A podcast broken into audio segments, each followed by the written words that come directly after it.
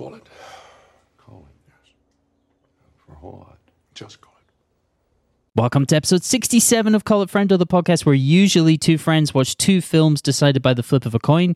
This week, myself, Andy J. Ritchie, and my co host Donna Tiernan watched the Amazon TV series Reacher based on the Lee Childs novel Killing Floor. We also talk about some other things we've been watching recently and the 2022 Academy Award nominations. We spoil Reacher, 2012's Jack Reacher, Psycho, both the Alfred Hitchcock and Gus Van Sant versions, The Strangers, The Book of Boba Fett, and Roadrunner, I guess, if you think that Anthony Bourdain's alive. Check out justwatch.com for streaming and rental options in your region. Of course, Reacher can be found on Amazon. You can find us on Instagram at Call It Friendo Podcast. Drop us a line there if any feedback or recommendations. Now, I'm going to count to three and then we start the episode. One.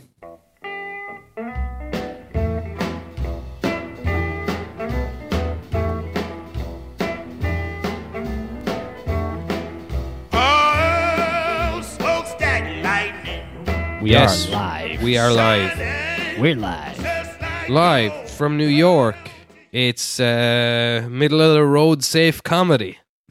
That's correct. That's where we are.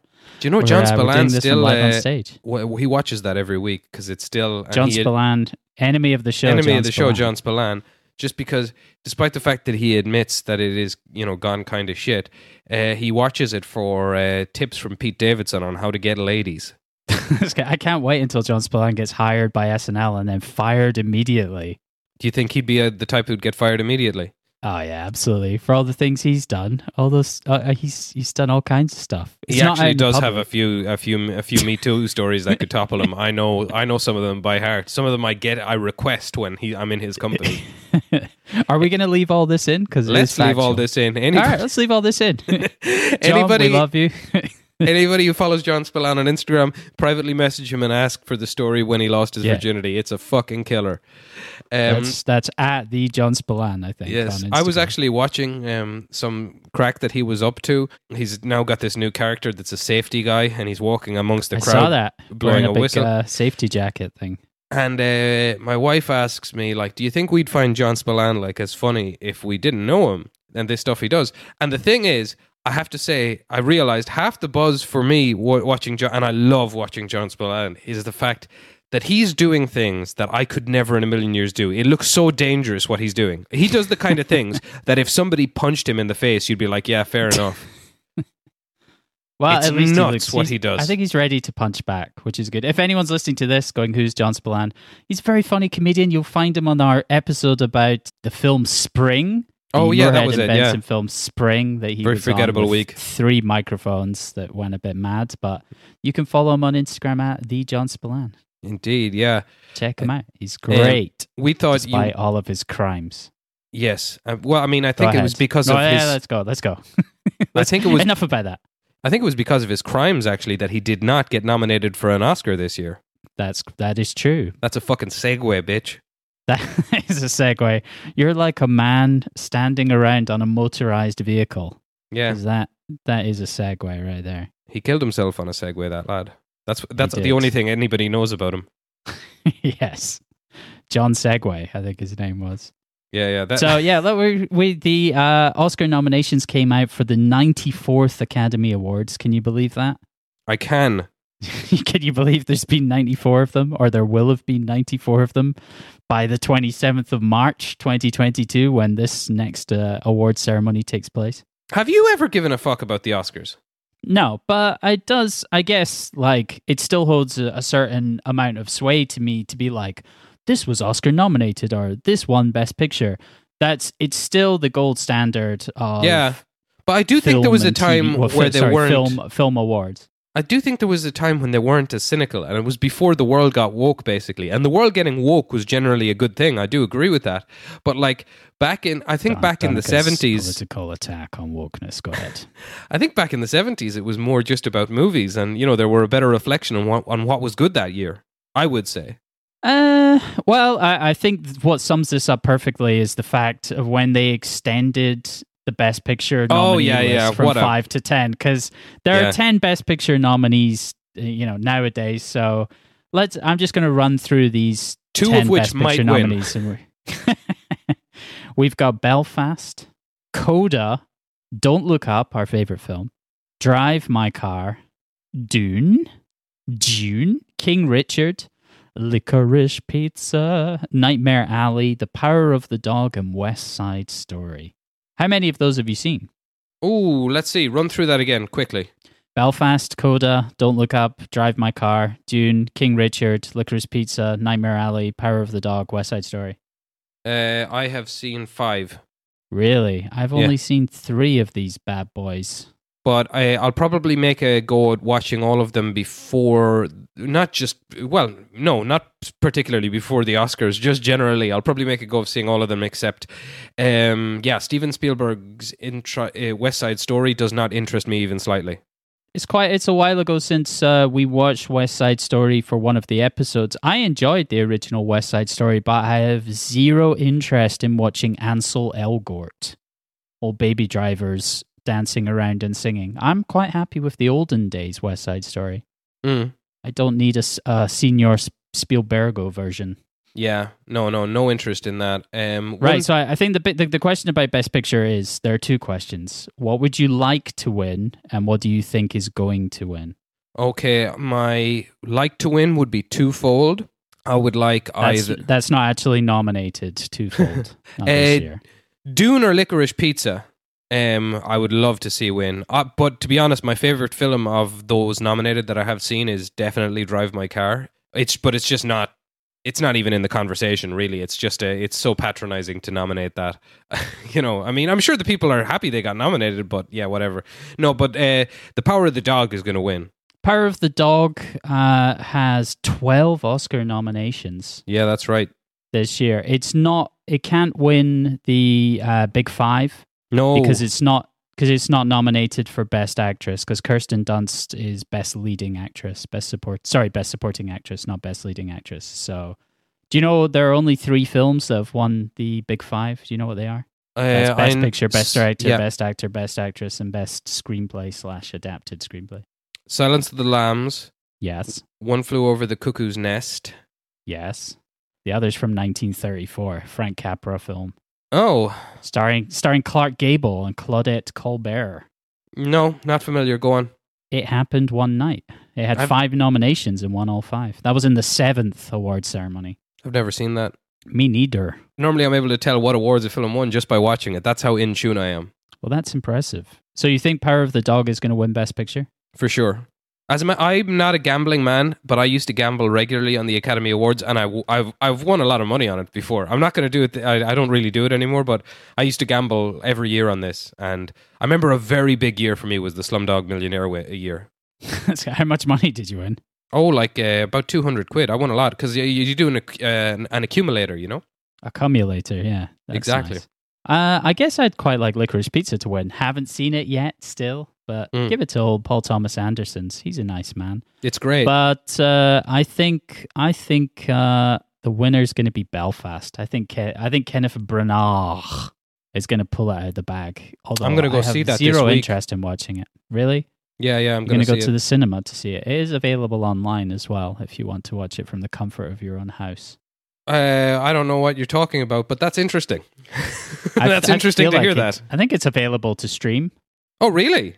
Well, I know it's available. yeah, no, I think it's legally available to stream. Why not? Uh, Why would it not be? Yeah, exactly. Why would it not be? No, no, no. That does that does kind of look interesting to me. Belfast. I'm, I, I would. I want to see it. Only other things to so well, well okay. Best director Kenneth Branagh for Belfast, Ryusuke Hamaguchi for Drive My Car, PTA for The Old Licorice Pizza, Jane Campion for Power of the Dog, and Spielberg for West Side Story. Jane Campion's going to win it, and she shouldn't be happy Campion's with the going to win. win. Yeah, yeah, because it's going to Yeah, be Campion's going to win. I'd, I'd rather it was Paul Thomas Anderson. Campion's going to win. I'll run through a couple of other car- ca- mm, categories. We've got Best Actor Javier Bardem as Yeah. uh, Desi Arnaz and Being the Ricardos. Saw that Benedict film. Cumberbatch in Power of the Dog. Andrew Garfield for Tick Tick Boom.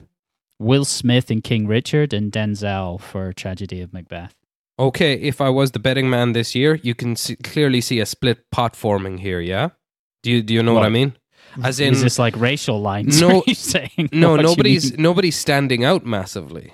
Is the point? yeah, that uh, I So haven't I- I- seen any I- of these performances, so I can't comment on which is the best. I'd quite like Denzel to win, I guess, just because you know it's a Coen brothers film. Why not? Or Coen brother film. brother film. Uh, yeah, I don't think I don't think he will win though. I wouldn't say so. Um, Do you think when? Do you, I wonder if when uh, Joel Coen was making that film, he turned around at one point and went, "Oh brother, where art thou?" You think? I think he might have. Yeah, occurred. Yeah, That's yeah. solid. I'd say it did occur. Yeah, yeah. Um, no, I think Cumblebum Bimberbatch is going to take it. I think it's generally going to be you're- a are you going like a, a sweep for the old Yeah, yeah, yeah. I think so. Okay, best actress, we've got Jessica Chastain for The Eyes of Tammy Faye, whatever that is. No Olivia idea. Colman, The Lost Daughter. Penelope Cruz for Parallel Mothers or Madres Paralelas. Nicole Kidman in Being the Ricardos as Lucille Ball. And Chris, Kristen Stewart as uh, Diana, Princess of Wales. I think Kristen Stewart will win this. You think just because people like Lady Di? Is that why? Uh, no, we, uh, it's a standout performance. She's excellent in that film. I haven't seen it. I hear it's quite dark and uh, It's really good. I would recommend checking it out.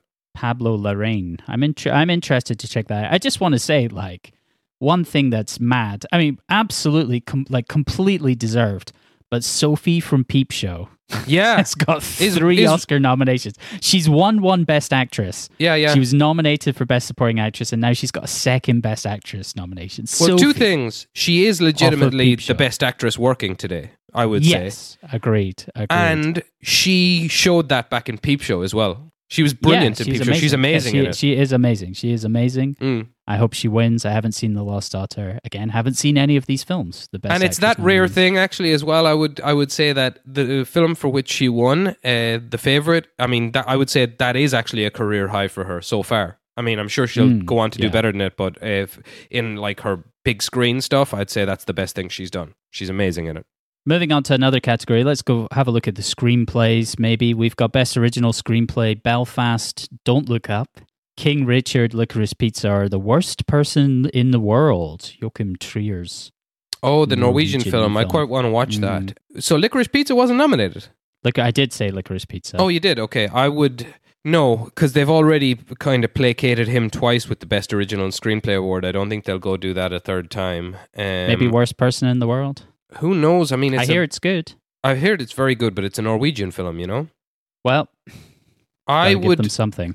I would say they might placate Kenneth Branagh with this. Yeah, you're right. The old Branagh could take this one. Again, I haven't seen anything of that King Richard film, but it looks like it could be uh, some kind of awards favorite. Well, it topped the the blacklist, the screenplay blacklist, and um, That's racist for stars. Go ahead. it was the unfortunately named Hollywood Blacklist of Screenplays, and all of which you generally can find online very easily. Uh, I actually read the screenplay for this. It's a really, really interesting story. Even I, if I found out that they were making a film about the Williams sisters, but it was actually about their dad, I might have gone, really, that's a bit fucked up. But it turns out that the guy was actually really, really interesting. Um, yeah, if the the little I know about the Williams sisters, I know that their dad was like the guy who'd like made them play tennis from when they. Were Yeah, he had like a, a, 30 page plan, handwritten, uh, as to how to make his daughters into professional tennis players. And spoilers, it worked. It's it's it's pretty amazing that he did that. You know, let the girls play.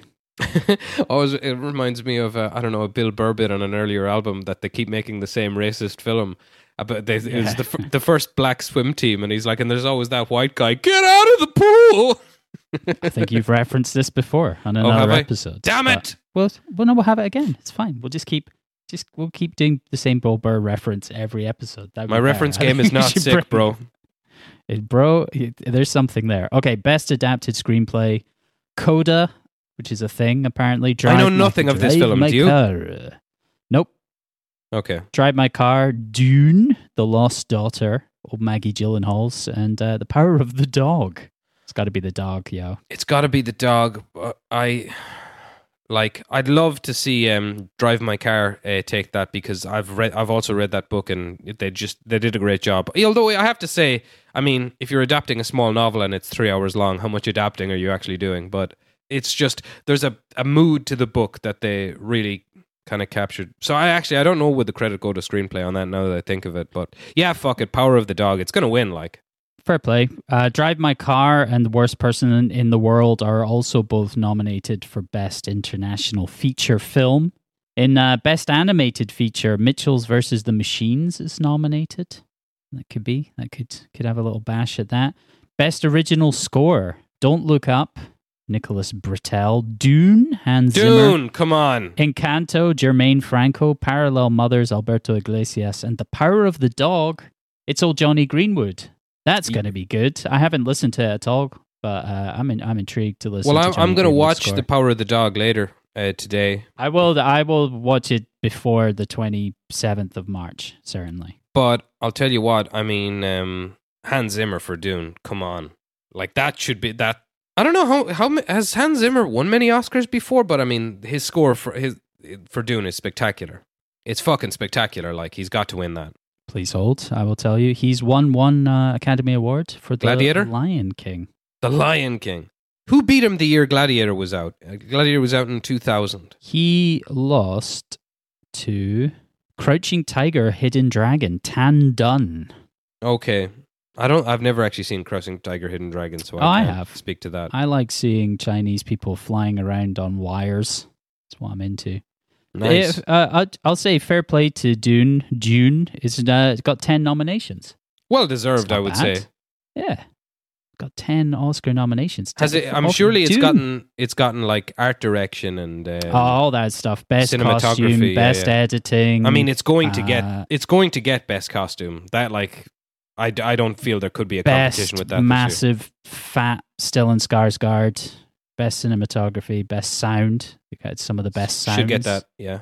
Best production design, all of that stuff. What are the other I'm nominations for best cinematography? Dune, Nightmare Alley, which was very nice. The Power of the Dog, which is a film. Uh, the Tragedy of Macbeth, which I hear is very beautiful, and West Side Story, old Janusz Kaminski. hmm. Okay. I mean, of the ones I've seen there, which is one, I'd give it to Dune. I give it to the film that I like, which is also the one that I've seen. Well, I've seen two of those. I'd probably still give it to Dune. To be fair, I think like the the scope and scale of that film is mad. yeah, yeah. I And, mean, uh, in a, in a, amazing.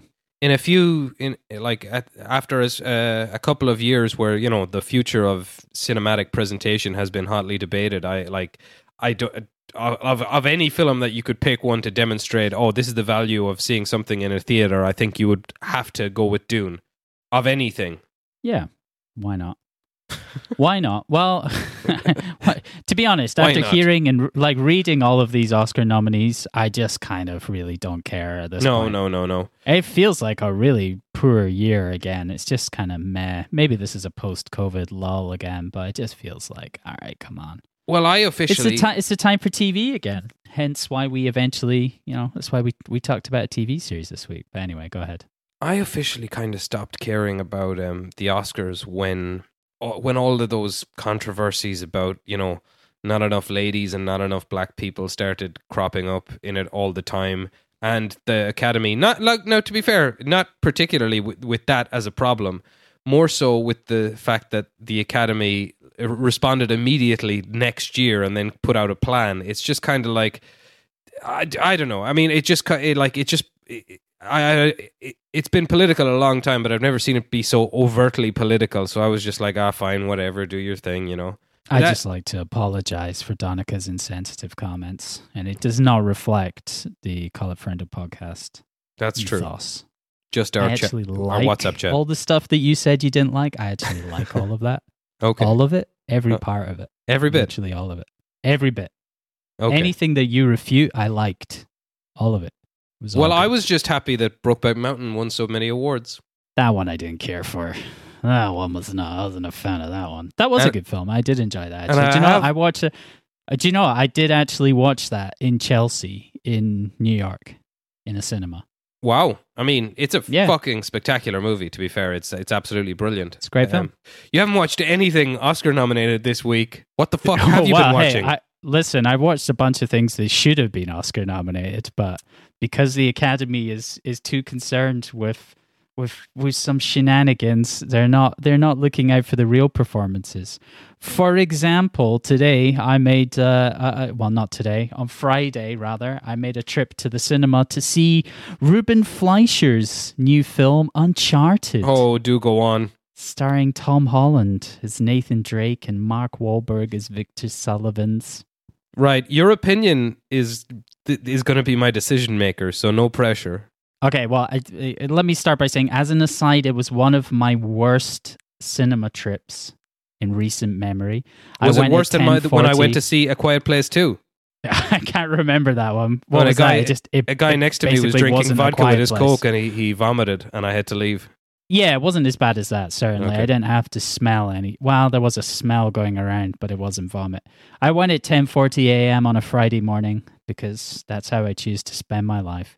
And I was using the free ticket I got from upgrading my copy of Uncharted 4 for the PS5 because that's how I choose to spend my life. Sony obviously not having much faith in their ability to either shift units of the Uncharted Legacy of Thieves PS5 game or tickets for the film. Because this is a Sony, it's a Sony adaptation film. They have like a, they have a whole like thing at the start, you know, like how Marvel do of like it's a Sony film and they're like God of War and Uncharted and stuff. We make we're making films now, folks. Are they It's making a Sony film, film. of God of War? No, but they just in their little intro thing, they have a clip of God of War. You know the way that Marvel does it with all their characters. Yeah, yeah, yeah, like, sure. Din, din, din, din, din, like that. But they did one for PlayStation. PlayStation. It was uh, a half full screening or half empty in quite a big room, which is mental Yes. for 10:40 a.m. on a Friday morning. There were way more people than I thought there were going to be. Maybe they all had free tickets like I did. Right. First thing, the people were eating like grazing cattle. It was absolutely unreal. Just shoveling shite into their mouths at 10:40 a.m. Guys with like the crinkliest plastic packets in the history of crinkly packets. There were heavy breathers who had struggled their way up the rows to their seats. There were three teen- there were three teenage girls who talked to each other for the entire film, basically like the Tom Holland fan club, and it was brutal. It was a, a great advert for streaming. Wow, I don't know could I have stayed in at this point. I value my few excursions to the cinema so much, I might have left and asked for a refund. There would, I mean, it was a free ticket, like I said. That's but true. I could have, I probably should have gone at a different time, but I thought, fuck, it, I'll just get. I'll get No, it no, done. no, I, get I'd, way. I'd say you calculated that right. I'm surprised that there was that kind of shenanigans at- that It's early. mad. Yeah, yeah. These teenage girls, they must have been like university age, but I, am guessing. I don't think they were high school because it was a Friday morning. But oh my god, unreal! And I didn't go and tell them off because I'm a shy bag. So Mm. I don't know. More fool me. The last time I did that, I was completely ignored. Completely. Well, I was more concerned of how creepy I might have been if I'd gone and said something. So I thought I'll just stay quiet. Do you know And I was you- like it's only it's only Uncharted. I, I don't mind this commentary.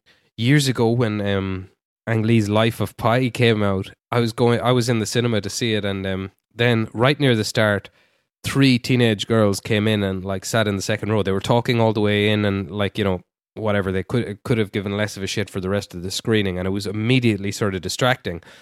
And it went on for maybe a minute, two minutes. I was looking around, like going, "Is nobody going to say anything?" There was quite a lot of people in there, and then at just a quiet moment in the screening, I just yelled out, "Shut the fuck up!" like like a crazy person, really aggressively. And not only did they shut up, they left. That And- tends to be what happens here in Scotland is someone will say, shut the fuck up. And that tends to get the job done. Yeah, So fair play. I respect that. yeah. I like to think a lot of people in that screening remember me still. Yeah, I'm surprised you didn't get a, a standing ovation and then carried out. on I'm basically Jack. Reacher. You are a Jack Reacher around. So back to Uncharted 2022. Hell yeah. Future Oscar nominee, we can imagine. You might have seen the trailer, which shows off the opening mid story set piece with Tom Holland fighting a bunch of guys in midair, Yes, which is a very Uncharted move. it's from Uncharted Three, got- isn't it? Uh, yeah, yeah. I mean, I wouldn't say it's this. The way that it's in the film is not directly from Uncharted 3, but yeah, I'd say inspired by, definitely.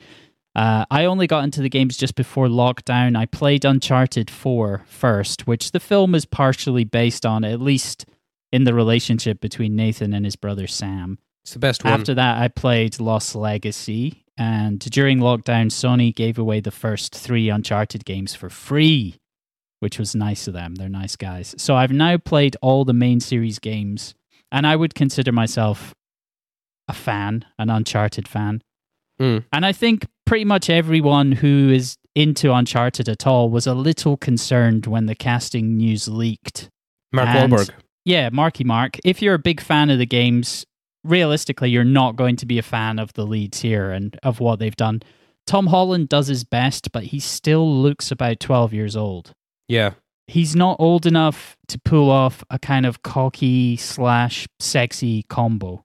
He's a great Peter Parker Yes. and Spider Man, but I think he needs to wear his face in a little bit before taking on a role like this. Who would you have Maybe cast? drop him into a vat of acid. Armie Hammer. Yeah, the Armie Hammer should have played all the roles. Just get get hammers. Who I don't. I Hammer time. genuinely. I was thinking about that before, and I thought like it could be someone the same age as Tom Holland, but they need to have smoked sixty cigarettes Yeah. every day of their life. This Yeah. this person needs to have lived a bit more.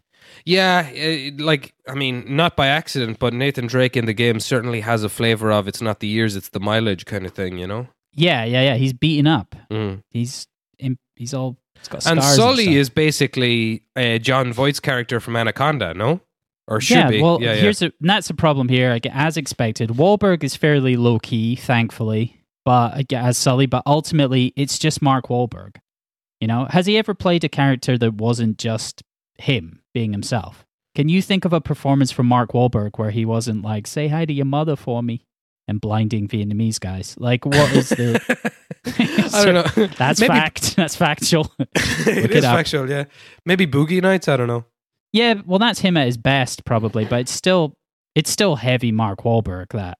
Yeah, I mean he's a total dope in it, so it could be. Well, which is not which is nice. That's good. I mean, here he's fine. He's just not Sully. He, I'm, I was quite happy with it, just in terms of like for Mark Wahlberg, it's pretty good. But Hmm. overall, actually, the the relationship between the two leads is quite good. It's just nowhere near as good as the film, like the bantering in the film. But I mean the game. the biggest disappoint, yeah, yeah, in the game rather. Sorry, thanks. But what was more disappointing were the two main female characters. Oh, So first of all, you've got Sophia Ali who plays Chloe Frazer, who's a character from Uncharted 2, 3 and Lost Legacy. And in the game, she's sexy, confident, charismatic, but Sophia Ali looks the part. She looks exactly like the game character, but for the film, she just for the entire film, she just looks like she doesn't want to be there. hmm. So I think it's going around. partially it's partially uh like like a writing problem, but just she seems to have no personality. At least compared to Claudia Black, the lady who does the voices in the game. Like that character in the game is solid, and just in this film, she's just a nothing. And then secondly, the other problem is you've got Tati Gabrielle, who plays a character called Braddock. She seems to be based on uh, Nadine Ross, who's like the black South African lady who runs this shoreline company that's like a kind of mer- a bunch of mercs. And that's what it is in the games. Hmm. Here, she's just this lady Braddock who's hired by the baddie to come in and sort of smash people up. And so the the the game character that she's semi based on again is like a total badass, really really good character. And for some reason, they've written this poor imitation. And I don't know if this if that lady uh, Tati Gabrielle, I don't know if she's a good actress or not. Because the character is just really really poorly written, which is disappointing. Then you've got the main baddie is Antonio Banderas or Tony Flags. And he's on fine form but like that's again it's like he's an, uh, like three or four levels above either of those two female actresses. I mean just in terms of what they've done. Yeah, you know it's like antonio banderas. He's a, he's has so much experience. You could throw him into anything and even if it's poorly scripted he can f- find a way through of you know doing something yeah. I mean he's he's playing the he's playing the charisma game on a nearly Denzel Washington level at this yeah, stage. yeah, it, it isn't really fair. He's he's he's he can make anything seem good. I'll just say shout out to Steven Waddington who plays a henchman called the Scotsman. Uh, that's the character's name is the Scotsman. At one point, he gets Nice. referred to as Scott as Scotty as well. The actor's from Leeds, but he goes full kind of groundskeeper Willie. He does a whole like I am free, I'm free Scotland, and uh, they do one of those like I, I don't understand anything you just said type jokes, which was fun watching in a cinema here in Scotland because the whole audience just kind of like reacted together of like oh no, oh.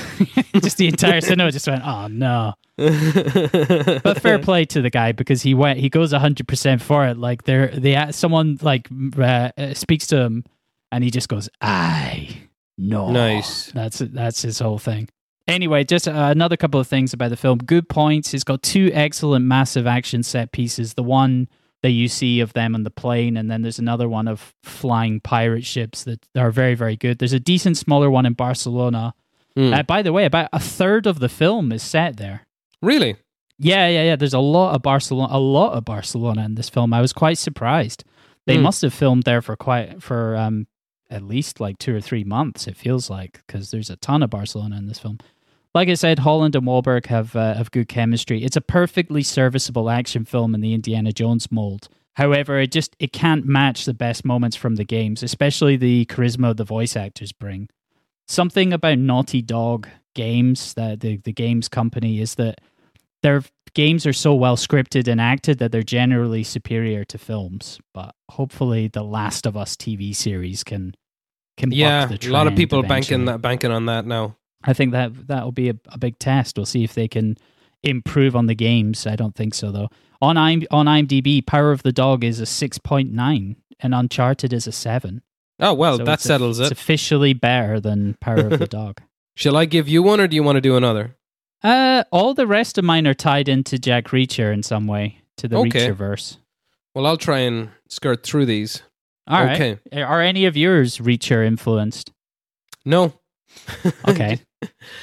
uh, all right. So um, I watched the second time I've seen it. Uh, Brian Bertino's 2008 home invasion film, The Strangers, and it's uh, it is one of the few films, the few horror films that, for my money, actually guarantees the scare. Like I, I think the poster alone is scarier than 90 percent of genre competition.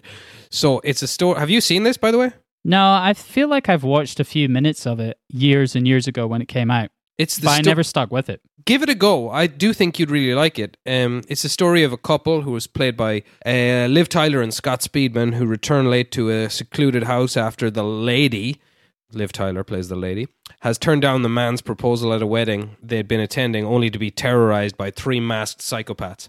The tension, logically enough, like gives way to mayhem for the latter half of the film, and as entertaining as all that is, Bertino's like a gifted horror director, in my opinion. It's almost a pity, given how effective the opening 40 minutes are at scaring the fucking wits out of you. It's the trick is it's like a slasher that sort of comes to you. The couple have done nothing wrong or out of the ordinary to deserve this. Like when Liv Tyler's uh, character asks one of the killers why near the end she's told because you were home. The only thing I can think of to compare it to would be Michael Haneke's uh, Funny Games, but where he's interested in shocking you with frank brutality, Bertino uses the premise, which is actually based on a series of robberies that occurred in his neighborhood when he was a child. Uh, Bertino is more focused on like playing the Hitchcock, and in my opinion, to like really great effect. I've seen the film twice now, and I hesitated on press, pressing play this time, and that's all to do with the scene that's depicted on the poster, which is ex- executed so brilliantly that it's not even a spoiler to put it on the poster. It's one of the most terrifying things in, in cinema history, as far as I can tell. I had previously thought that Bertino was a sort of a one and done writer director, except for his Stranger sequel, but I've since noticed that not only has he stayed working consistently, but he's stayed directing low budget horror movies that make money, that he scripts himself, and it, it, it's exactly what you'd be looking for for someone who's as apt at the genre as he is, and I'm certainly looking to watch more of them. Nice. Uh, what are some of the other ones? Oh, I haven't got them. Strangers. Two. The Strangers, Strangers, too, but he only wrote that. Um, and also Stranger Things he created. That's that right. Uh, the Monster is one. Stranger he- Than Fiction. Is yes, that one? Stranger? Than Fiction. Also, yes. Uh, the Monster is one that I know of. He made a found footage one about a clown that I know of. But I like. I'll just say, Those clowns are scary. as I said, it's on the poster, but there's just this scene in it where I think the the dude of the couple goes to buy cigarettes, and uh, you just mistake. you see Liv Tyler on her own in the kitchen, and then somebody just walk into the hallway, watch her for a few seconds, and then walk elsewhere. And it is fucking chilling. Nice. I like those moments. And it, like honestly, it's so good. It's not even a spoiler. Like that's how effective that little scene is. The just wow, it's brilliant. Okay, Nice. and so that actually led me. The strangers eh, led me to rewatching Psycho, just because of that one sequence. Uh, ah, Gus Van Sant's Psycho. Exactly, exactly. So let me be completely original and say a few words about how brilliant Gus Van Sant Psycho actually is. Yeah. Uh, I've actually never seen Gus Van Sant Psycho. I have. Why? Why not? It's I suppose, all Gus. Van Sant's. It Vince is an Vaughn. interesting idea. I can't believe it got Vince, made. Vince Vaughn is Anthony Perkins. He went method for it. He lived like Anthony Perkins to make the film. Well, anyway, it wasn't. I watched the Alfred Hitchcock one, and uh, it, like I suppose in the aftermath of watching The Strangers, I wanted to have a fresh sconce at the uh, the OG of that kind of shit and see if the, all the fuss was still warranted. I wanted to uh, max out the atmosphere as well, so that I did the only thing one can do with a film one has watched to death and or one whose initial shock value has worn thin due to mass imitation. I watched it sitting too close to the TV with noise cancelling HD headphones and the volume on maximum. Yay. Yeah, it was good. That's a good way to. That's a good way to block out the sound of your daughter crying. And it and I did. so rather than just hammering uh, home what everyone with half an interest in film history knows, I just want to hit on a you know when you rewatch something you've seen a lot of times and then certain things hit you, you know. So the thing that struck me this time around. Uh, by the way, if you haven't seen Psycho and are halfway interested in film, then turn this off and go watch it in the dark with Go the volume watch up. Gus Van Sant's Psycho. Go watch first Gus Van Sant Psycho. Okay. Firstly, Vince Vaughn, no. Firstly, Anthony Perkins is just incredible in this film. I don't care how many times this has been said, but it only really, really struck me watching it this time around. Like the jewel in the film's crown is where he sits down for dinner with Janet Leigh, and the dread in the scene grows not by any like sudden movement or underlying threat of violence, but from the gradual, her gradual realization that he might be a bit cracked which comes from him contradicting himself at every turn, like saying he hates his mother, he loves his mother. And we see just Janet Leigh just begin to realize that there is really something broken beneath the surface, and it's it's a world away from her regular person problems of petty theft and long distance romance and shit like that. Like this guy's fucked up. Uh, you can see it on her face. It may have been said like a billion times before, but it's sort of worth saying again, and certainly worth watching wa- watching again just to get an extra look at his performance. It happens when anyone interacts with him, but especially when Janet Leigh sits down to dinner with him. You're just transported from Hitchcock storyline caricatures and archetypes that you've like the salesman and the policeman into something that's real and fucking chilling. And then second, that must have been scary in 1960. Oh hell yeah! Because it's like, you know, even the like all his characters, Hitchcock characters are funny, and he used to make fun of them himself. Even like they're they're so atypical. The car salesman in that it has it just speaks in cliches. But then all of a sudden, you're like down sitting, just he's having sandwiches and milk, and he's just like, uh, what's? There's one line that really clicked is, is stuck um, at me this time. He goes. Uh, well, a son is no replacement for a lover, and it's like it's just whoa, Jesus Christ, this is crazy it's always worth rewatching, but it's just excellent. Um, and secondly, I would actually say that there are three moments in the film that play scary today if the mood strike strikes you right. Like not exactly the shower scene, but the through the curtain shot of the door opening and someone stepping into the bathroom. Like it's aped to great effect in The Strangers, but this is the original. Like that God's eye view where a character thinks they're alone and we know they're not is wow. Uh, there's then there's the scene where the uh, private investigator bites it, which is an overhead shot where Bern, Bernard Herrmann's score beats the visual of Mrs. Bates scrambling out to stab the detective in the neck, and just particularly if you're listening on HD headphones, will jump you out of your seat. It's the biggest scare in the film and works just as well if you know it's coming. And finally, as the sister climbs the hill towards the house, Hitchcock sort of chooses to a back and forth with first person shots. So it stretches out the time and it takes to get there. And it like kind of does for the the house, which looks like a horror film house. It does for the house what like I don't know. Christopher Nolan is kind of credited for with doing for Batman. I promise I'll have different things to talk about the next time I watch it. But that that was it for me. Psycho this time. 2. What about that? I've never seen Psycho two. Have you? No. Ah, I've heard it's decent actually. I might watch it sometime. It's not as good as uh, Power of the Dog. All right, I'll I'll be quicker on the, these others. Two, these others, I promise. Uh, I finished uh, Yellow Jackets or Lady of the Flies, as it in, is as it will Respect. inevitably be dubbed. Um, uh, you've seen some of this, have you? I watched the first episode and I'm looking forward to seeing the rest. It's just other stuff got in the way, but I enjoyed it. I like Yeah, the yeah. cast. Uh, like well, the vibe. I don't like the losty elements, which I can I feel are coming in like supernaturally parts. but they know where they're fan of. going. That's the difference, I mm, suppose. Hopefully, Well, anyways, so yeah, if those who haven't been watching it, this is the story of uh, a girls' soccer team whose plane goes down in the wilderness and must uh, face the elements and each other in order to survive. And we know immediately that some of the um, so that some of them may, made it back because we flash between the present day and the nineties when the crash occurred, and the show transpires to be just as much about dealing with what went on as well as the incidents themselves which the characters have ca- sort of kept shrouded in secrecy in the 20 odd years since the crash.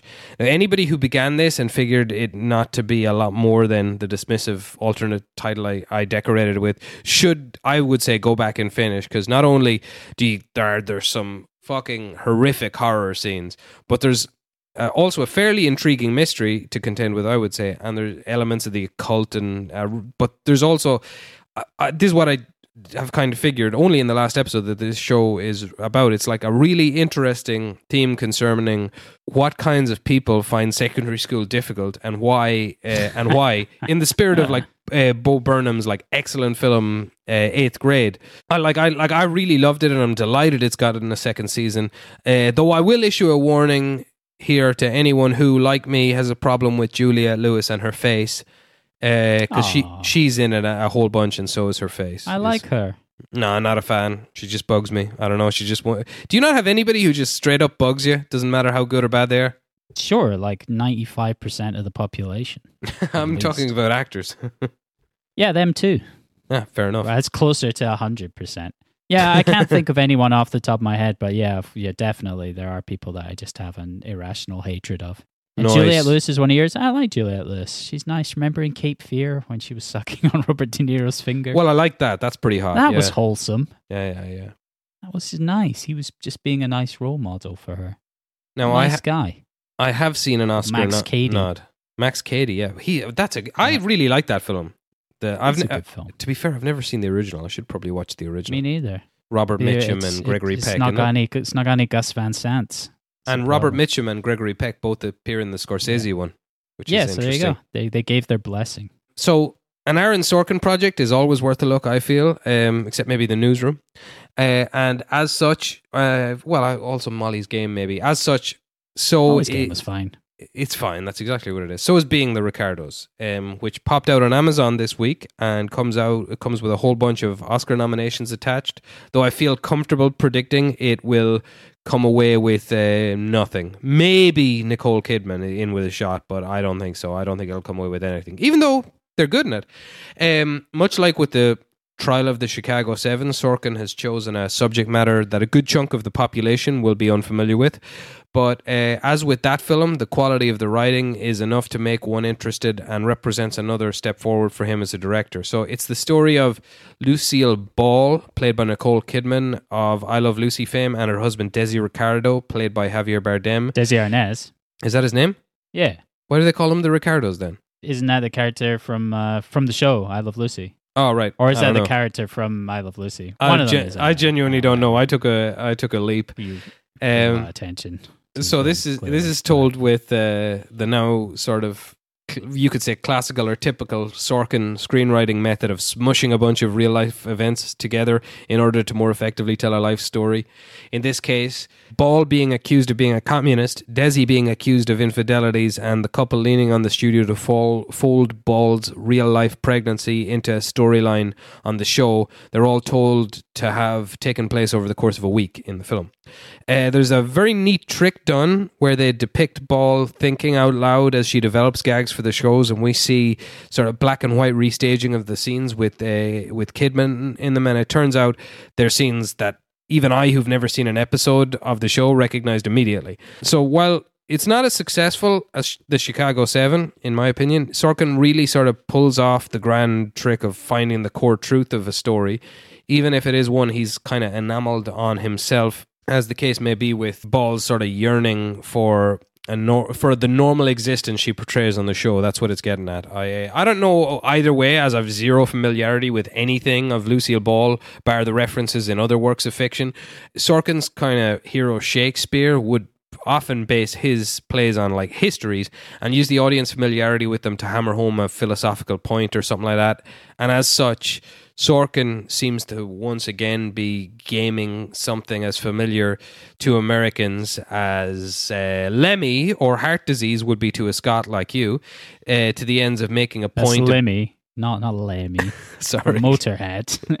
if you're gonna take a shot, at least get it right. Heart disease, Uh, yes, I'll accept. or Lewis Capaldi or Irn-Bru or Yeah, something. that's correct. Thank you. That's those are better references. Uh, the, yeah, so to the ends of sort of making a point about fame and the personal sacrifice of a life in the spotlight.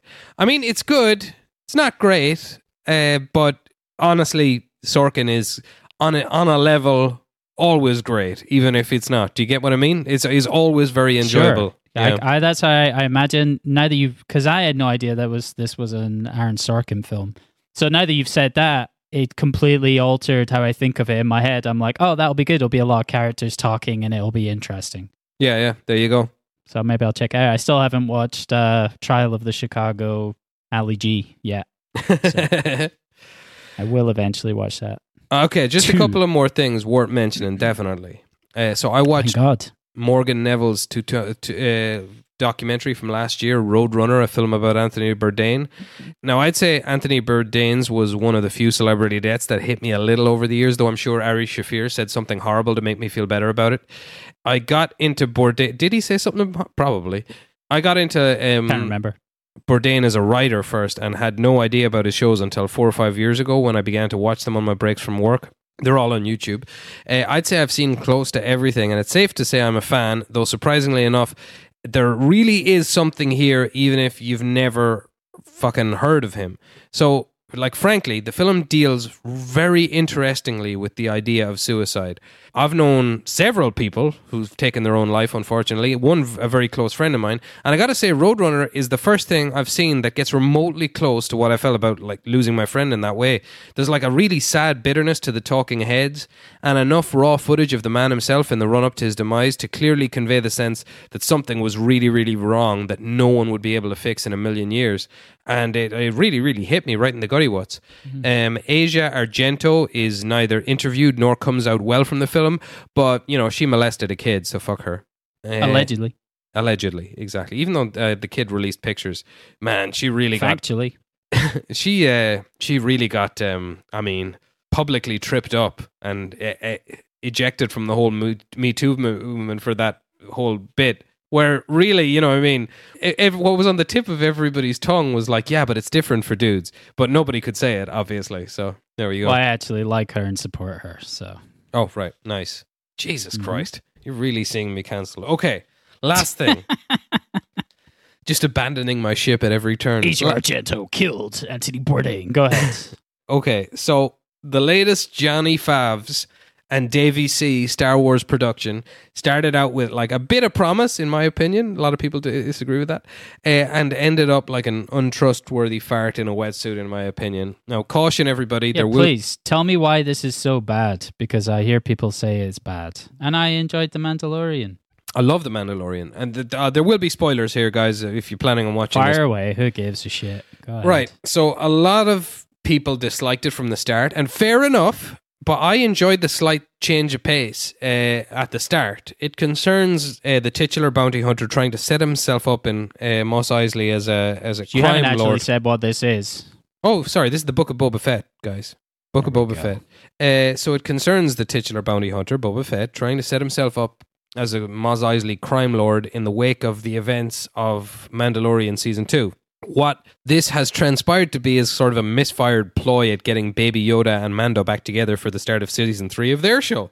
And it's a hmm. pity because there's so much money on the screen that if you showed me 20 seconds of this in 2005, I'd have burnt my Sopranos box set there and then. But the fact of the matter is, my spoiled generation has standards set by Mando, and this shit just won't cut it. It's a weird one, to be honest. One very odd thing is Boba Fett in the show is inarguably incompetent. He's a stupid man. he makes very bad decisions. Every call he makes throughout the show is a bad one. Uh, he- down to the tactics employed in the in the last battle of the show, which takes up most of the final episode, and out of which Mando also comes looking like a tit. And that's right, guys. Mando is here. Mando's in it. The writer, it's like the writers themselves were so bored with the show that episodes five and six are actually pretty decent episodes of The Mandalorian, in which Boba Fett does not feature at all, but right. a miraculously de-aged Mark Hamill does for a Oh, good no. twenty minutes Oh, in no. which he trains Grogu a la Yoda did for him in The Empire Strikes Back. It's mad, no. but they're they they are actually worth watching. And if you don't need to, um, you actually don't need ha- to have seen the preceding five to cop what's going on. Um, I would say set skepticism for all Star Wars projects back to pre Mandalorian levels after watching this. Uh, I stuck with it, like, but it's just it's really not good. Oh no. Yeah, I guess I will eventually watch it. I've got it all ready to go, but there are, there are many other things ahead of it in the queue that I'd rather watch. Speaking So, of which, I believe you took uh, you uh, put uh, two jacks ahead of it in the watching queue just this week. I did. Sergeant I did, Segway yeah. ready for service. well done. You're you oh segued off the cliff there. That's great. Well, You know, I was the- super bummed out did when kill I finished. like that. Yeah, that guy. That's good. I was super bummed out when I finished the Reacher show. Spoilers for what I think of the Reacher series, but yeah, I enjoyed that so much, and I was bummed out when it was done, and I was desperately looking around for things to scratch the same itch, like a big Reacher junkie. Nice. And the first thing I watched was The Accountant, the 2016 film. I've been meaning Gavin to get around to this action thriller for a starring long time. Ben Affleck. Yeah, this so this was my connection here was this is my high functioning or uh, autism content. Getting a bit of autism here. Ben Affleck is Asperger's John Wick, Rain Man on a mission. Uh, and so you you haven't seen this yet. No, I haven't. But the premise sounded all right, and I like the director. So Yeah, the pre- so yeah, you watched the the other film that they made afterwards, the Way Back, the yeah, basketball which was okay. That's Gavin O'Connor and Affleck again. I'm a well, big fan of Warrior, basi- though. Oh yeah, of course. This film is basically Ben Affleck doing a lot of Pencak Silat, the What's martial that? art. We talked about it before, the one from the raid. Oh right, okay. It's just him doing that martial art on a lot of baddies while displaying no emotion. Sounds so it's brilliant. like Affleck full weaponized autism. Although, has he got like? How is he phys- physically for that?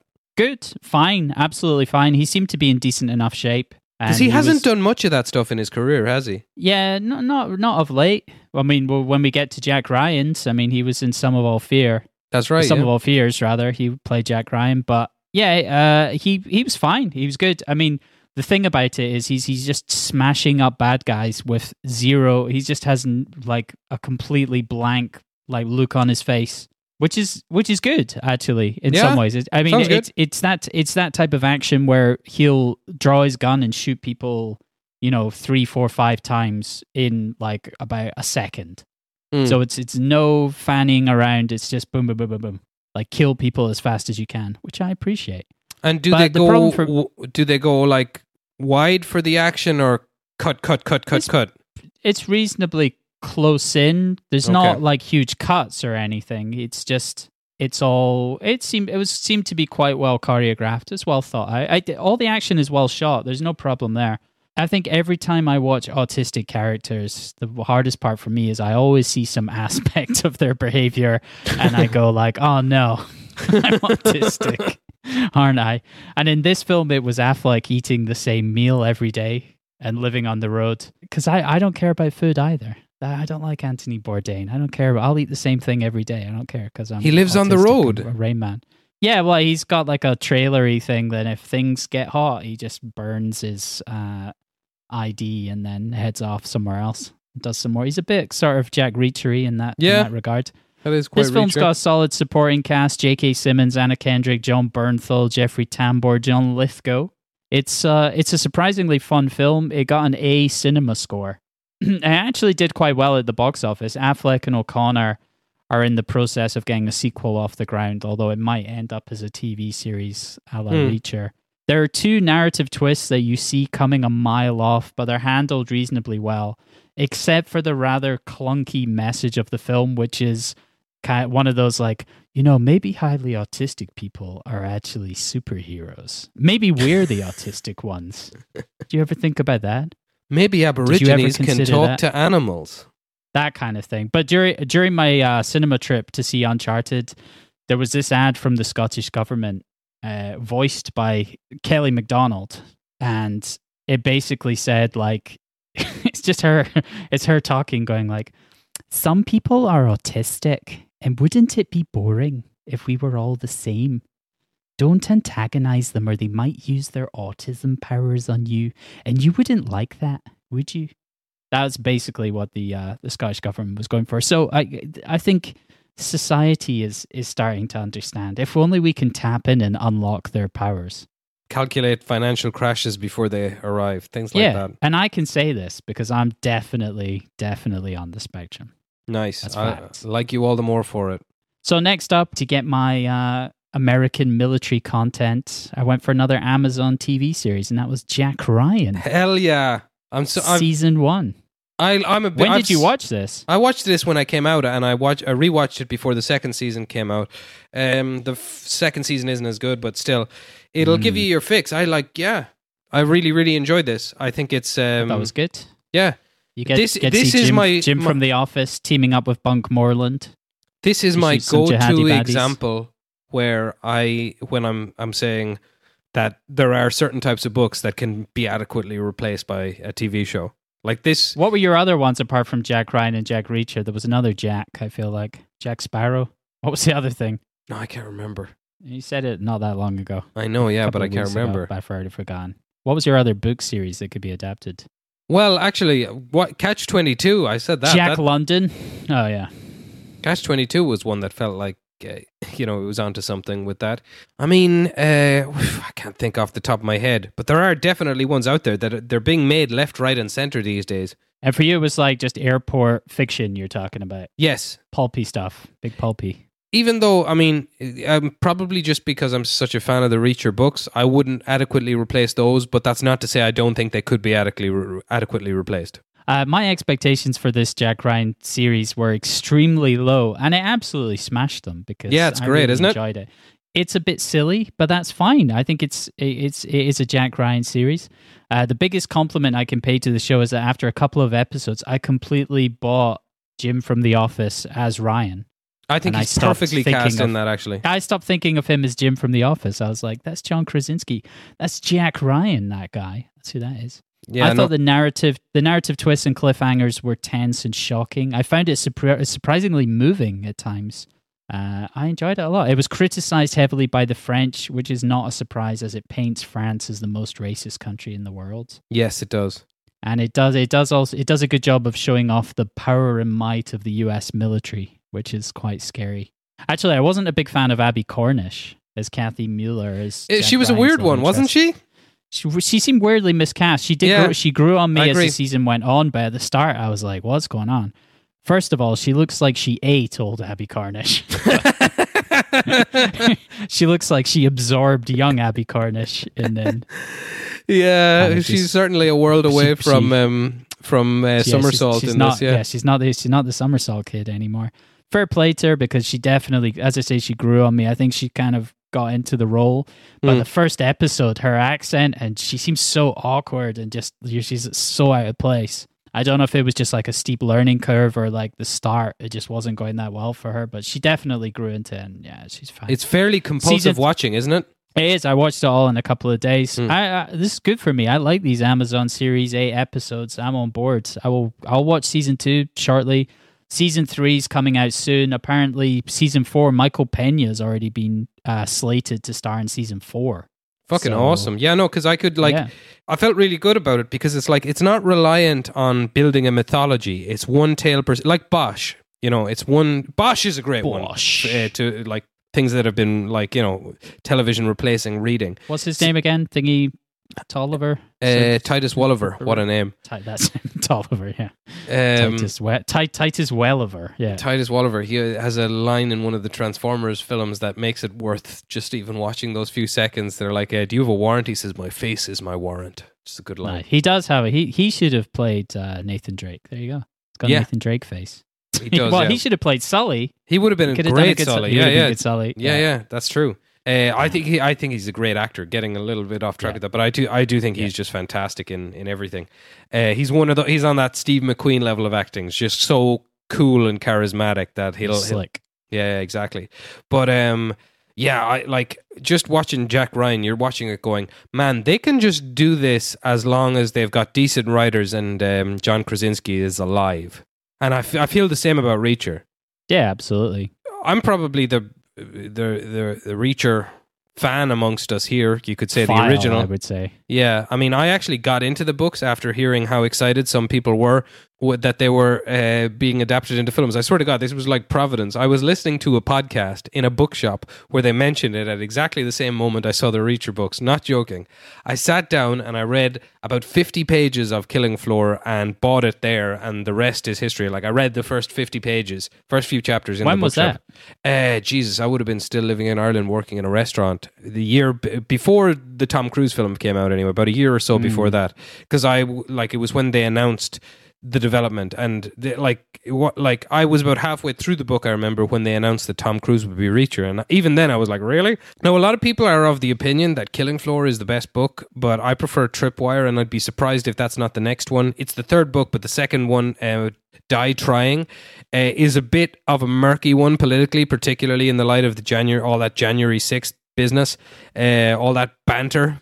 Um, I love the books uh, for the same reason a lot of people enjoyed the show Entourage. It's blatant male fantasy. It's well written male fantasy, but it's that done. It's that nonetheless.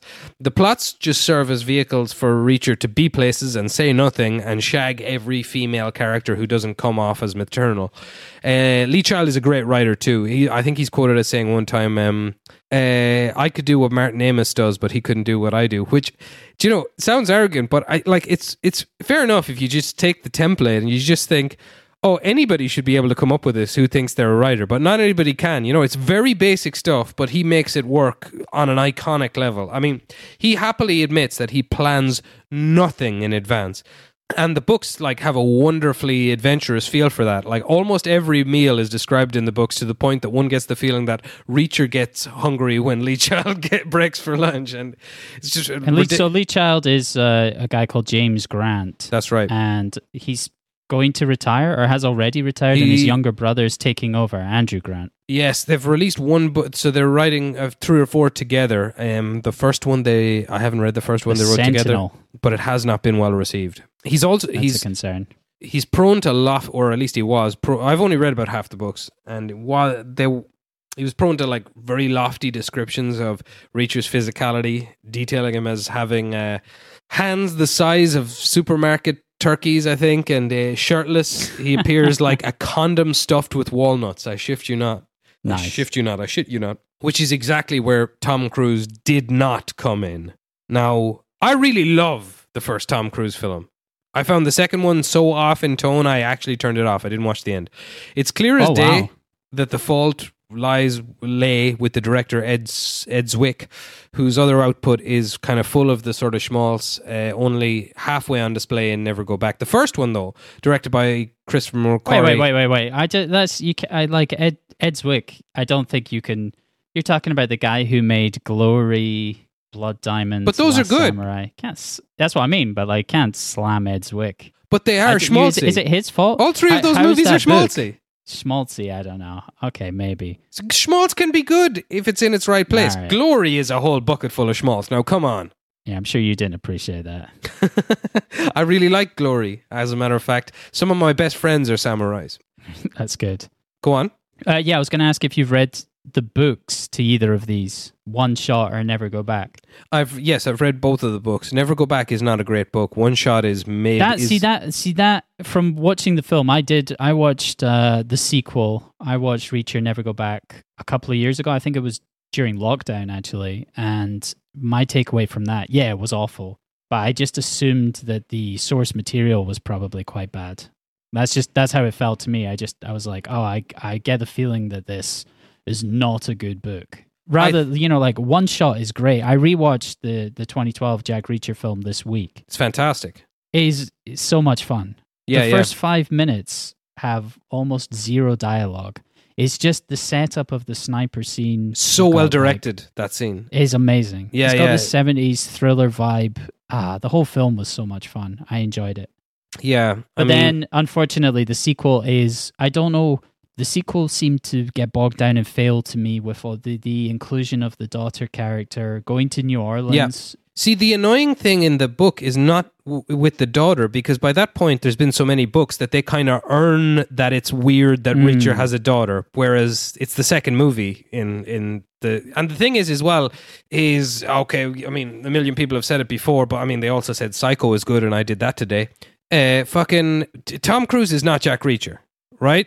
Like it's he's I thought he was fine. I thought he's absolutely fine, but like he's just too small. It's the problem. yeah, yeah. I mean, that's clear. After watching the Reacher TV series, you can see the differences. Like, It, it's a, it's impactful to the plot how big he is.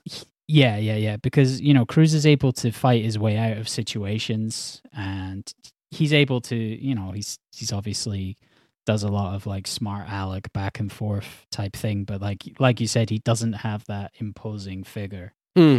No one's Uh, scared of him. at Yeah, all. but it's uh, like uh, which yeah yeah the, the, like when you're in the show when people are like going to attack him, you're actually going, "Are you sure? Are you sure you're going to do this? Look at this cunt." So yeah, we should say written and directed by Christopher McQuarrie, I, who I just you know I just think he's brilliant. Generally, I've read that was only his second film. That's right. Yeah, after he was uh, kind of Gun, sidelined yeah. with Way of the Gun, which I quite like. I really Yeah, like it actually. I've actually I've read scripts of his that never got made. I'm such a Christopher McQuarrie fan. I just think, and I love lis- I love listening to him talk about how he makes the Mission Impossible movies. It sounds like the craziest way to spend a hundred million dollars. The way they make those fucking movies, but um. Mm-hmm. Yeah, so the, written and directed by him and starring Rosamund Pike, uh, Werner Herzog, and Robert Duvall. It, it's genuinely only missing out on the feel of Reacher on account of Cruise being too small. I think it's a really good film.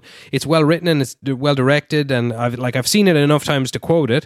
Uh, it's also a great tes- testament to the fact that uh, Reacher would find uh, his home on the small screen because the changes they make from the book are obviously in pursuit of something more cinematic and Yeah. They do work, but they're less Reacher than they might be. Like, do you know how the book ends? The the the climactic sequence in the book Of that one, of one shot, yeah. one shot, no. So what it is is Zec lives, right? The Zec lives at the end. I can't I can't remember to be honest. Um, I think he gets turned in. I don't think he gets shot. I mean I read just read the little plot synopsis of it. Plots are quite incidental in these things. It's uh, but I mean there's certain secret like there certain things stick out in your head. Like in the book I n- mentioned earlier, Tripwire. The end, uh, Reacher Reacher gets shot point blank, but the doctor tells him afterwards that it's only because he has such a big fat pectoral muscle that actually stopped the bullet. I shit you You're not. too That's muscular to yeah, die. yeah, yeah. Anyway, no, in the uh, one shot, the book, um, so all the people are being held in like this little cabin in the middle of a field where there are um, there's sp- uh, sprinklers watering crops, right? And Reacher knows that there's a sniper guarding the place who's got a heat sensitive scope, yeah.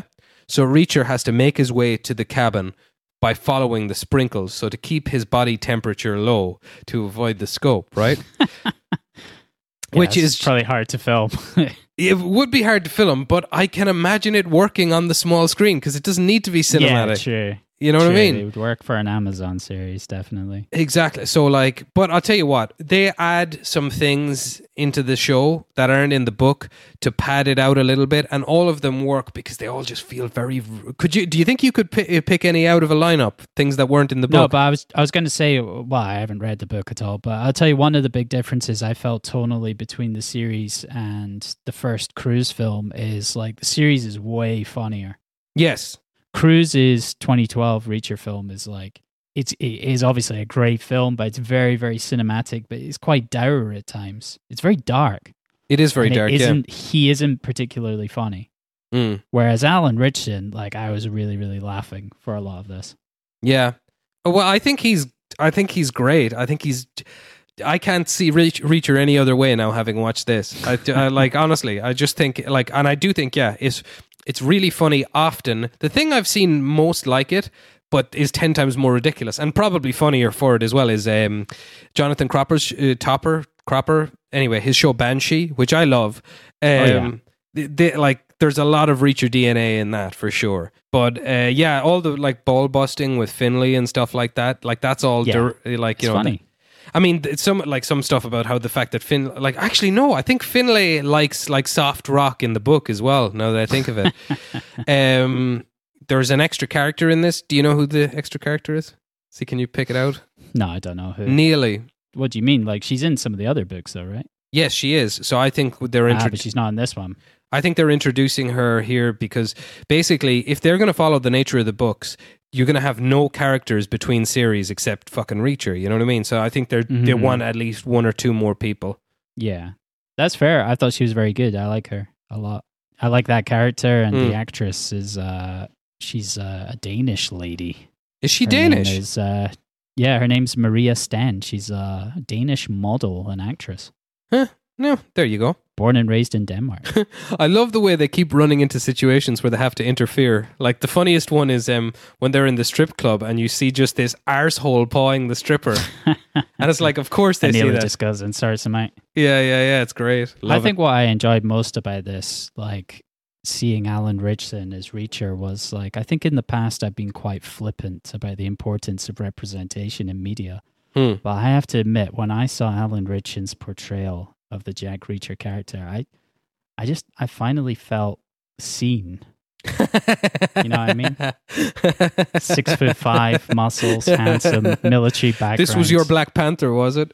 Yeah, it's like they were following me on Instagram or something. I guess for you, it was probably what you experienced when you know you saw Kevin Bacon in Sleepers. This is it, exactly. Yeah. I thought You finally. like- you're like, oh, they got me finally. Yeah, yeah, yeah. oi, oi, oi, oi, oi. Well, whatever.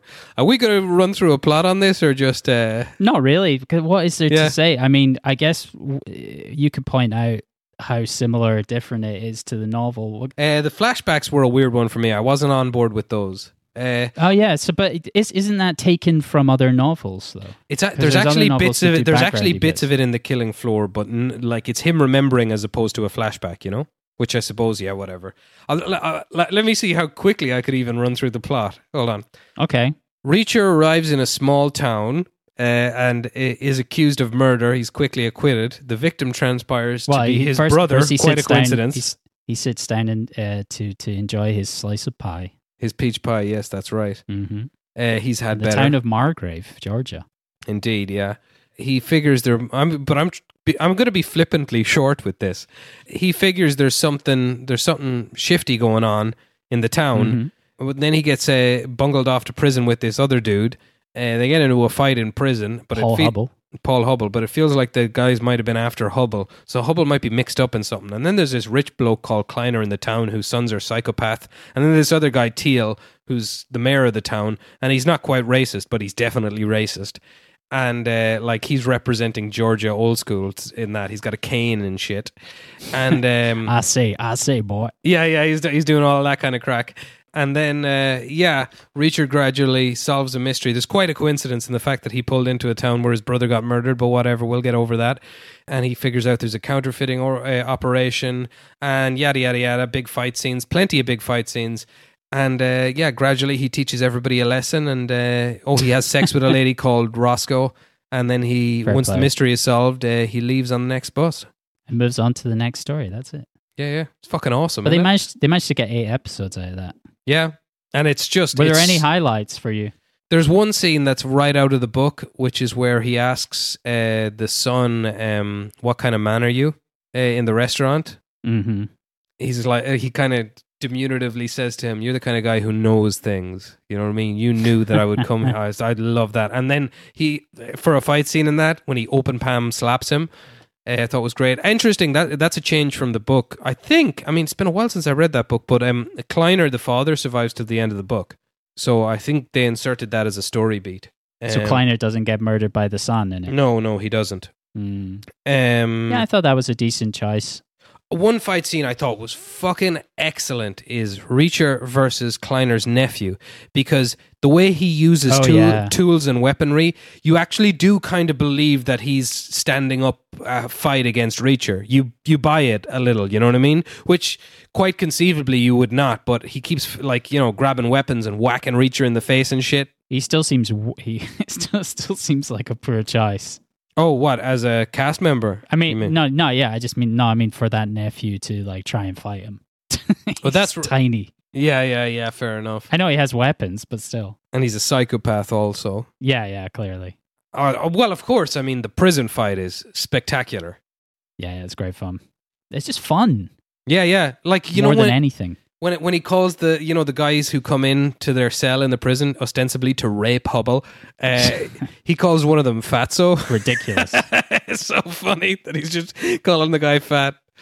yeah, Yeah, big fan. Big fan. those boys have got a lot of growing up to do. nice callback. Um, they haven't Mhm. announced which uh, book they're going to adapt next, but I would. Uh, what's your yeah? What what's your money on Tripwire? Tripwire. I think. Um, Mhm. That's probably my favorite book. I think that's just great fun, that book, where he kind of uncovers a mystery going back to the Vietnam War and the villain has a hook for a hand. It's pretty fun. Wait, are are there any other books that really stand out to you as worthwhile? Uh, There's too many. There's like fucking twenty seven of them. it's difficult to think of them in terms of names. There's a. That, that's a problem. The, well, one shot is really some good. of them. Wh- wh- why are some of them first person and some of them are third third person? I don't know.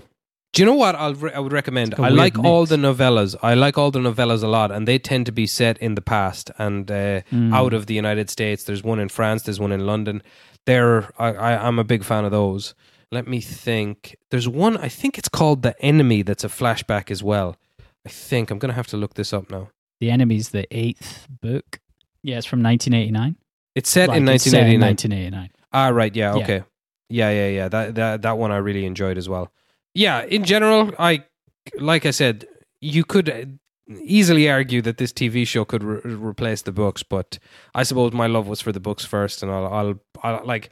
I've I've only recently listened to one on audiobook actually, and the audiobook pre- presentation of them is really good and worthwhile. I would recommend them wholeheartedly to people, and also this show. I think it's great, and I just think if like I heard in an interview, um, oh jeez, I should know his name, Ritchson, Alan Ritchson, Alan Richardson, yeah. Alan Ritchson has said that he'll do these until they tell him he's too old to do them, which I hope he does.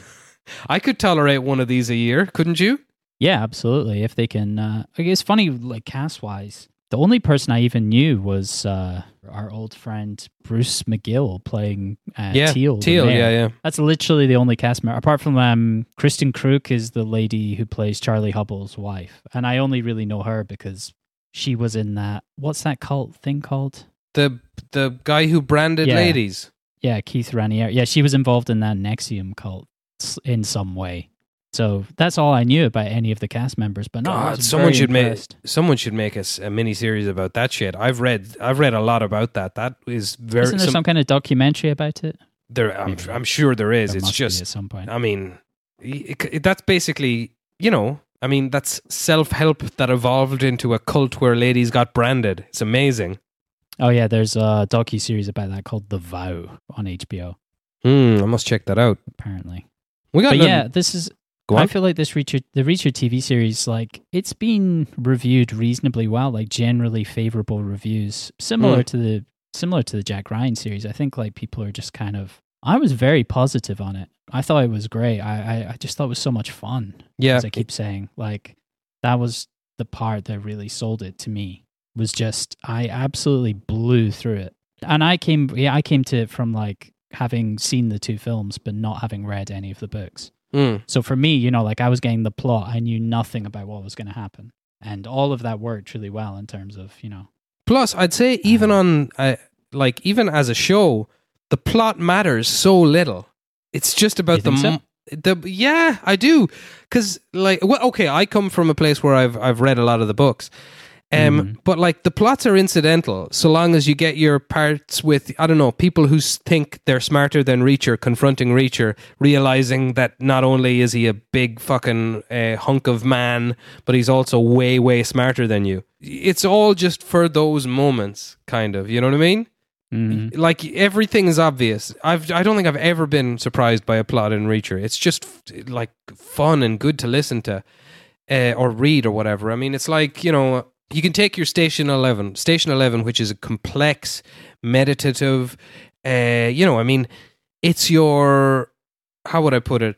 With when you're eating station, when you're eating, when you're watching Station Eleven, it's fucking Yeah. it's ki- it's quinoa. Let's say it's quinoa Okay. and sushi and fucking complex tender stem broccoli stuff that's good for you. It'll make you think. Reacher is fried chicken. I'm gonna have me some fried chicken then. I'm gonna Hells keep- yeah. I'm gonna eat too much of it.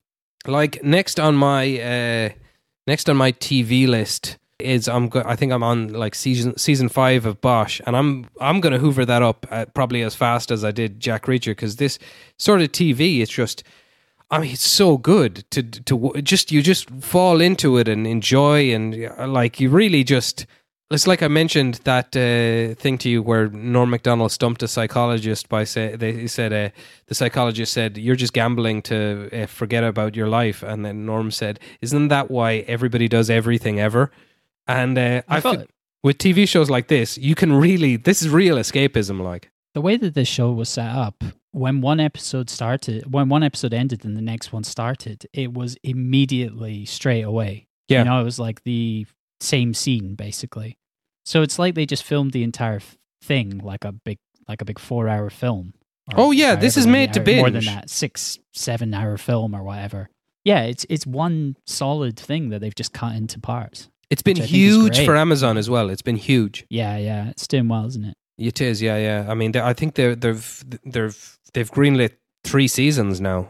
Well, no, Nice. yeah, like this plus two more. two more Yeah, yeah, Mm, yeah. solid It is, It yeah. can't take them. It, it's not going to take them long to film either, because like this one filmed from April to July last year, so it's it's pretty easy to get these out. I think, And they're, like, is nice. I mean, like it's it probably only had like one complicated set piece in the whole thing, which you What know do is you mean the the, the big ending? yeah, yeah, exactly. Warehouse thing, yeah. They- like it's great seeing. Oh god, do you know? Do you know one bit I had a tiny bit of an issue with actually? You know in that end shootout when the son is monologuing and just giving his position away? Do you know they're having a shootout like and he's walking Yeah, around the place monologuing? I thought that's fucking stupid. Yeah, I didn't, I didn't care for that, but yeah, whatever. I'll get over it. You have to suspend your disbelief there. I refuse to do that in terms of Reacher. Fair enough. Yeah, yeah, Okay. yeah. For some reason, this ju- just reminded me of something in one of the books. There's a part in the book, in one of the books, where Richard tries yogurt for the first time. He's never had a yogurt. just goes to show you, like that. Like, or there's another one where um, he gives a history of the of the pharmacy chain Boots, which, um, by all accounts, Lee Child just made up. It's not accurate at all. But isn't that a UK chain? Why would he know anything about it? Who knows? It's Reacher. Reacher knows stuff. I mean, that's a that's a weird thing as well that the author's British. Yeah. Uh, did you That's spot his? Did you spot his cameo?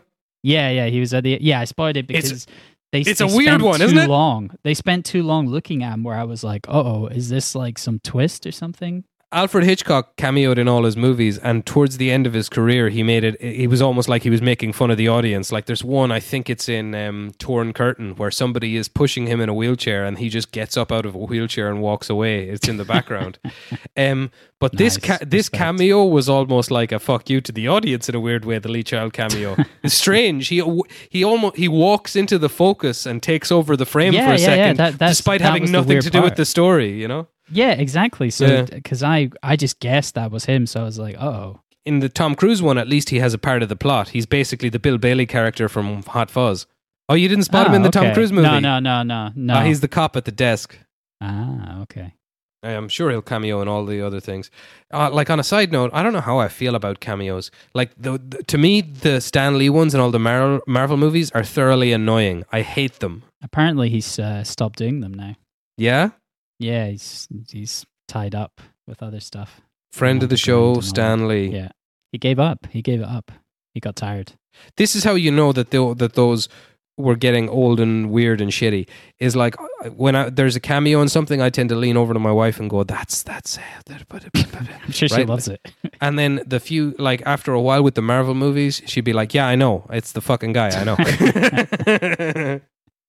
Well, to be fair, after like 27 films or whatever, you start to get an idea. yeah, yeah, yeah. I'm glad he's dead. I actually am not. That's insensitive.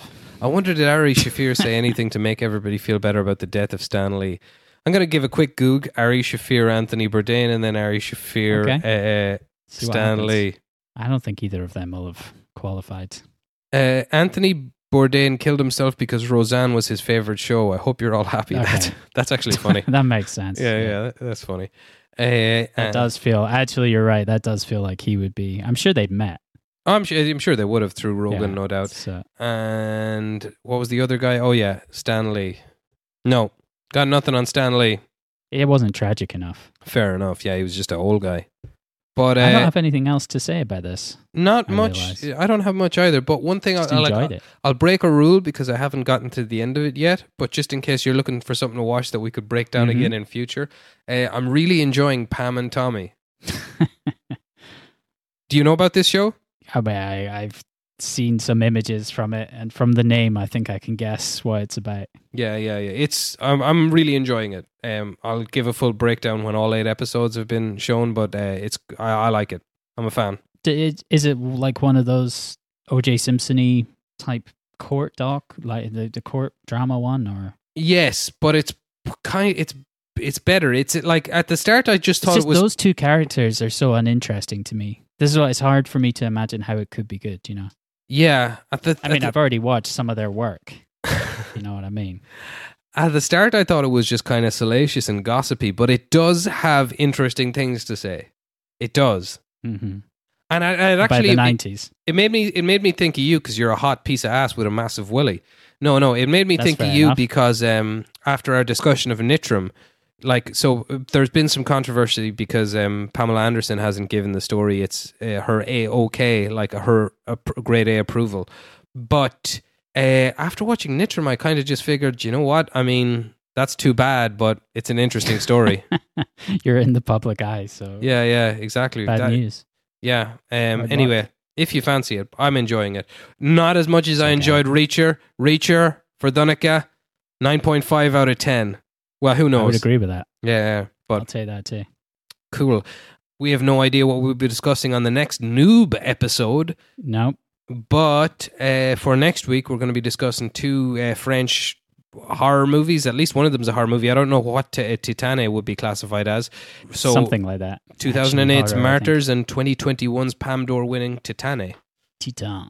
Is that how you pronounce it? Titan. Well, we'll do it. You we pronounce it however you want. Titane. Tit ain. Tit anus, yes. Mm-hmm. Uh, tit anus and uh, martyrs. I don't know. I can't make that dirty. Can you make that dirty? No, only Irish. Martyrs. Have you watched uh, any uh, either of those yet? I have not. I'm saving that. Nice. All right. Cool beans. I might try and get raw in as well.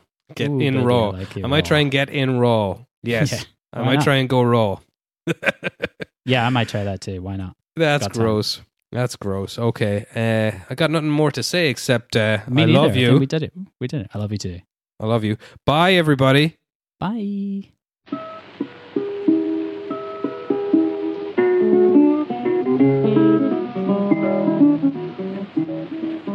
All my life I've been a traveling man. All my life I've been a traveling man. Staying alone and doing the best I can.